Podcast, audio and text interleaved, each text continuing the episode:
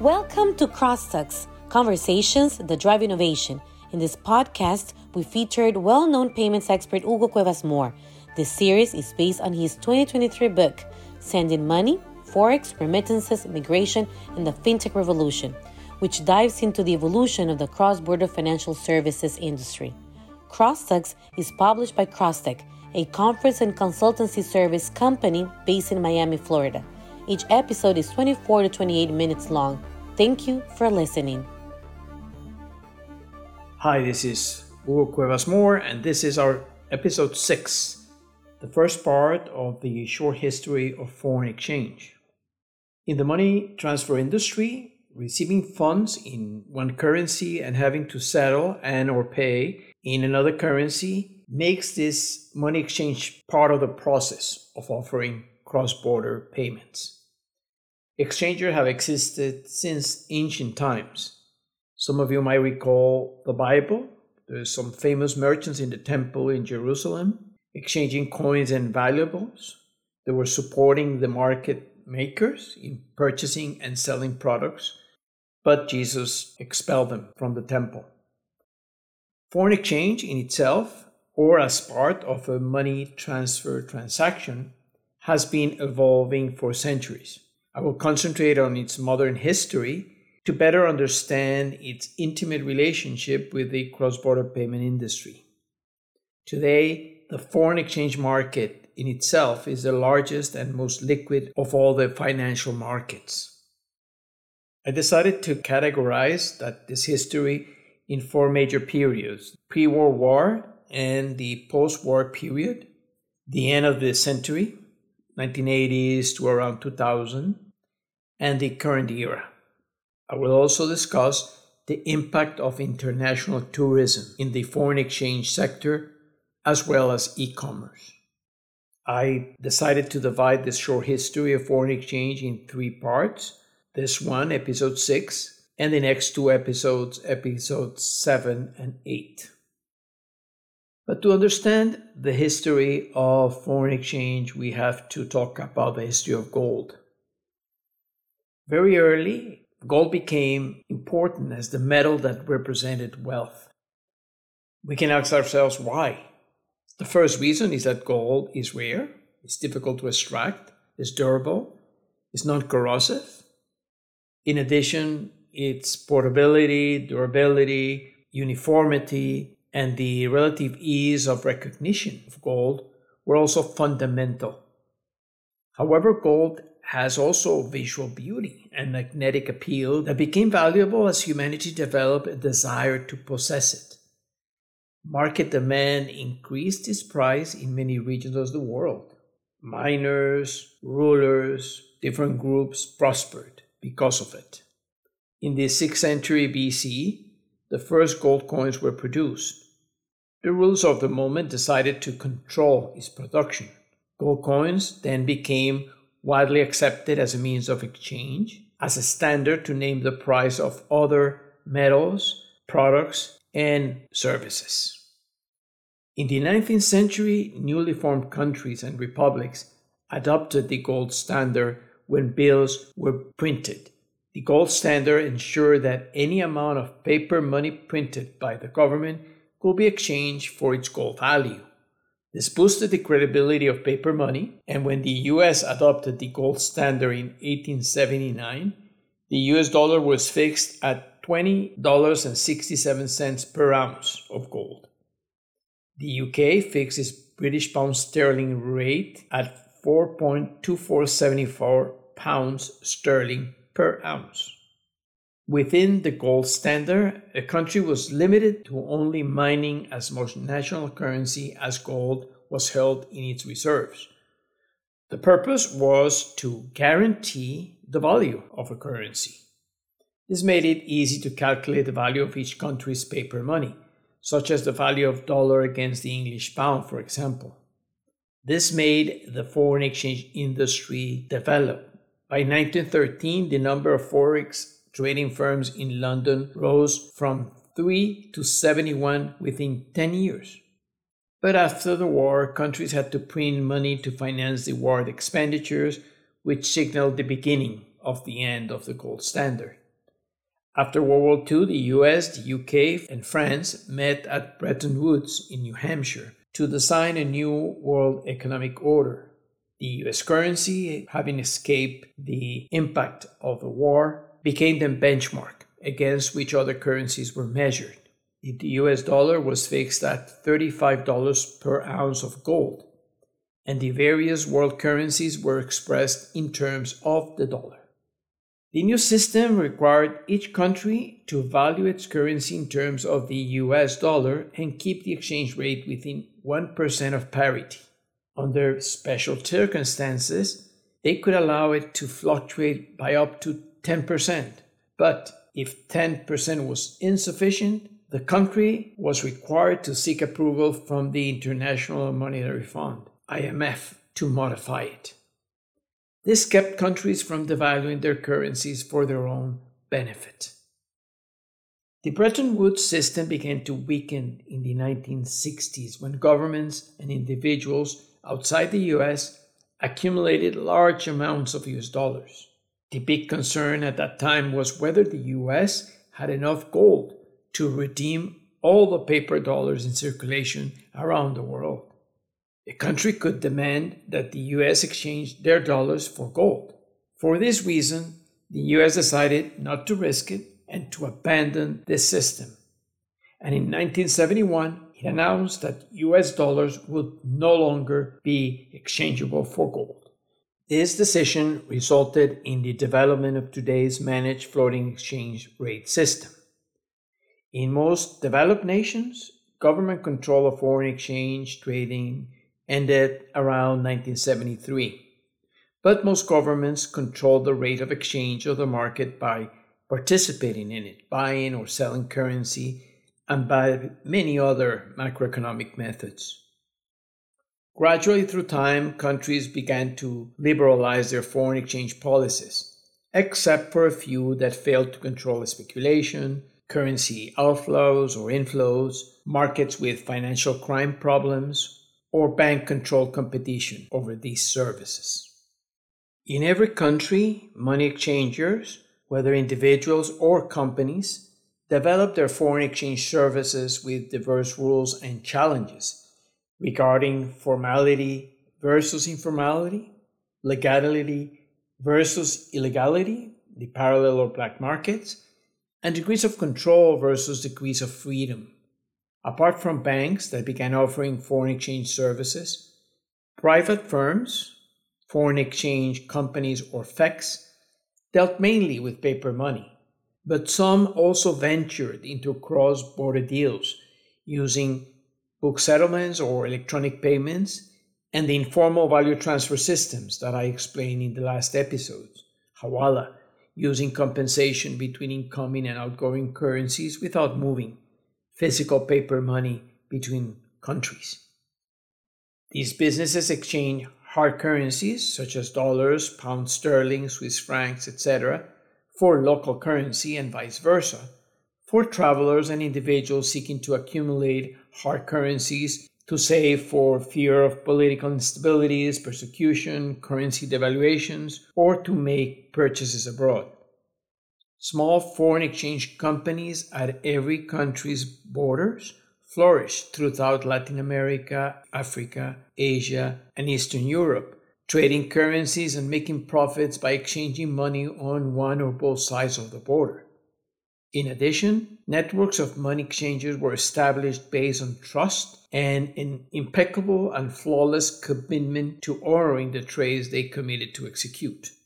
Thus, as an example, my grandfather in the 60s might needed to make uh, a $15,000 payment in one country and will call several money exchangers looking for the best price and availability of funds and over the phone make the deal for the payment to take place.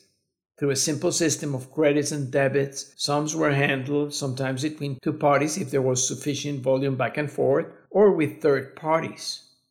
If a money exchanger broke his word, he would immediately go out of business. Now, when my grandfather, Don Enciario, traveled to the US and opened an account at Barclays Bank in New York, he started to use his checks as paper currency and utilized these accounts for credits and debits. That was a step forward in the improvement of exchange services. To illustrate the pre and post war foreign exchange evolution, nothing better than the life of US most famous foreign exchange business person, Nicholas Deak. I will use his relentless life as he founded one of the first transnational FECs in the US, one of the largest FECs in the world. We can trace the stigma of the Forex industry to him. You will see from this account of his life what I mean. For almost 50 years, he built a network of business ventures in many cities around the world to provide retail and wholesale foreign exchange services, moving funds in and out of countries, often bribing foreign government officials, assisting millionaires, dictators, and business people, and at the same time evading investigations and prosecutions. In the end, I think he could have survived if he had realized soon enough that times had changed and friends had turned into foes. Even though his legacy is questionable, many exchange houses and money exchangers worldwide did business with one of his companies at one time or another. Let's begin with his bio. Nicholas Louis Deak was born on October 8, 1905 in Hatzek in the then Austro-Hungarian Empire, now Hajduk in Romania. Deak received his PhD in economics in 1929 from the University of Neuchâtel in Switzerland. After migrating from Europe, he arrived in New York in October 1939 and founded his foreign exchange company that same year.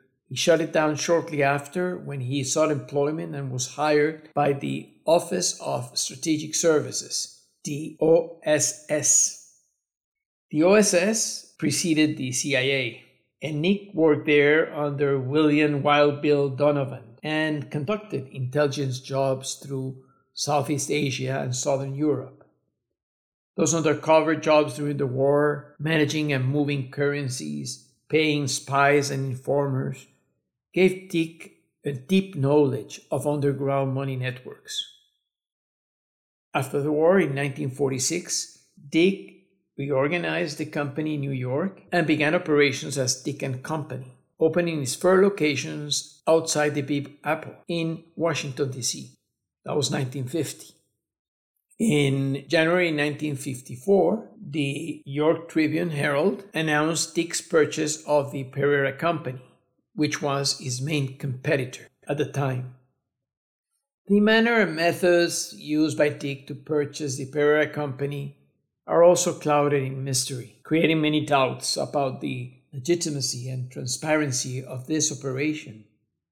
The major theft within the Perera Company triggered the sale and the merger with and Company. On the other hand, Lionel Perera of Perera, Manfred, and Brooks, had opened an office in 1953 to offer foreign exchange and gold coin trading services. Like Deak, Lionel Perera had participated in World War II, enlisting in the Navy after studying at Harvard and working at the Hanover Bank. His wartime achievements, including finding the famous Nazi hidden assets at Merkers in a salt mine it's a very interesting story. There, in that mine, the Nazis had stored 8,000 gold bars, banknotes, and hundreds of works of art. And Perera was in charge of counting and valuing the find more than $200 million in gold. That's where he got most of his early training in foreign exchange. Perera then later became famous when he created the tip pack, which was a package of coins and bills for American tourists and business people to tip when they arrived in Europe. Perera died young at the age of 54 in 1964. It was from this company that Manfra Tordella and Brooks was born, the corporation known as MTB, which continues to operate as one of the most recognized precious metals firms now a subsidiary of the Swiss Group. However, the bank, founded by the group, MTB Bank, was involved in a highly publicized case in Argentina in 2000 related to Casapiana and gold experts, leading to the sale of the bank to the Connecticut Bank of Commerce, CBC, that same year, and later closed by the US authorities in 2002, just two years after. Now let's go back to Deak. He purchased the First National Bank of Fleischmann's FNB in 1957 and founded the Foreign Commerce Bank in 1958. FNB was renamed Deak National Bank and it attracted many depositors from Latin America because of the devaluation at that time of their currencies. To add to his growing empire, in 1966, Deak purchased a former Viennese bank, Bankhaus Meyer, changing his name to Bankhaus Deak. The company, now Deak Perera, after the merger with the Lionel Perera's company, grew steadily during the 1960s and 1970s, creating a mess of companies and subsidiaries worldwide. In March 3, 1966, in an issue of the Wall Street Journal, Deak explained clearly and openly his way of moving money informally from one country to another to evade local controls. He claimed that he accepted payment in local currency in the Deak and Company account and then found a foreign partner who needed the local currency and could pay him in dollars in the US or in another country. Just a classical Hawala system. Another method used by Deak and Company was the trading of airline tickets. Tickets were purchased in one place and then sold to individuals in another country or cashed in at the airline's foreign offices something that could be done many years ago. Deak is quoted in the same article as saying that many Latin American diplomats like this method. On June 12, 1964, Time magazine referred to him as the James Bond of world money in an article titled Money, the World of Deak Nick, which brought him world fame. By 1970, Deak and Company entered the precious metal business to handle the dollar fluctuations and issued gold convertible certificates priced and used as currency. The sale of gold became very popular in his offices, and the Gold Standard Company even issued a coin with his silhouette. This company created five coins of prestigious economists Edward Harwood, Frederick Hayek, Henry Hazlitt, Nicholas Deak, of course, and Adam Smith. Deak Coin has two mottos accompanying his silhouette internationalization of sound money and for integrity there is no substitute. This coin has become a prized collector's item. By that time, he had become a very popular speaker at seminars for precious metal investors. His company became a major seller of the famous gold coin, the Krugerrand of South Africa, then the Canadian Maple Leaf in 1979, and the US gold medal in 1982. They were purchased from Deacon Company and resold by many exchange houses worldwide.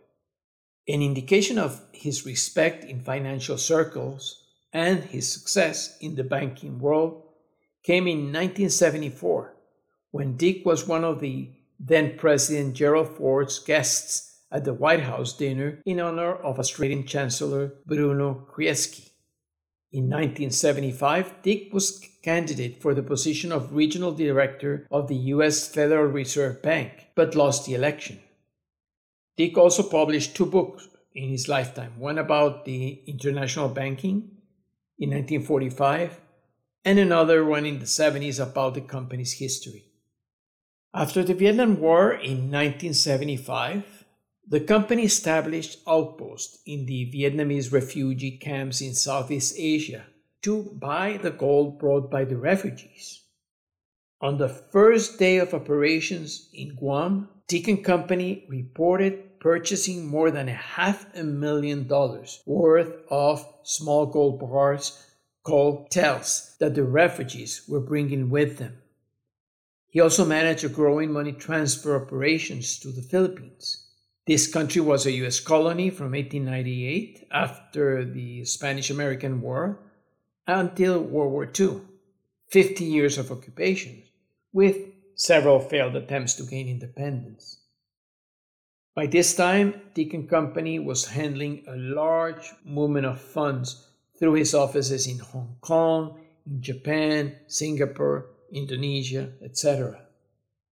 But many people in the US government were not happy to see Deak's largesse in handling large movements of money domestically and internationally, and his closeness with some government officials was seen suspiciously by others. The regulatory issues that Deak and Company was facing appeared in the late 1970s. In 1977, a federal grand jury in San Francisco accused the California company of 377 charges of willfully failing to file currency transaction report of CTRs, and the company was fined $40,000. An article interviewing Deak in 1977, at the same time of this fine, provides a good overview of his position on the market and the government as he speaks very openly about his theories on economics and the international currency market. In the article, he states The company will always comply with the laws and regulations of the US, but will only open its records for government inspection if the laws require us to open the books for them for legitimate purposes.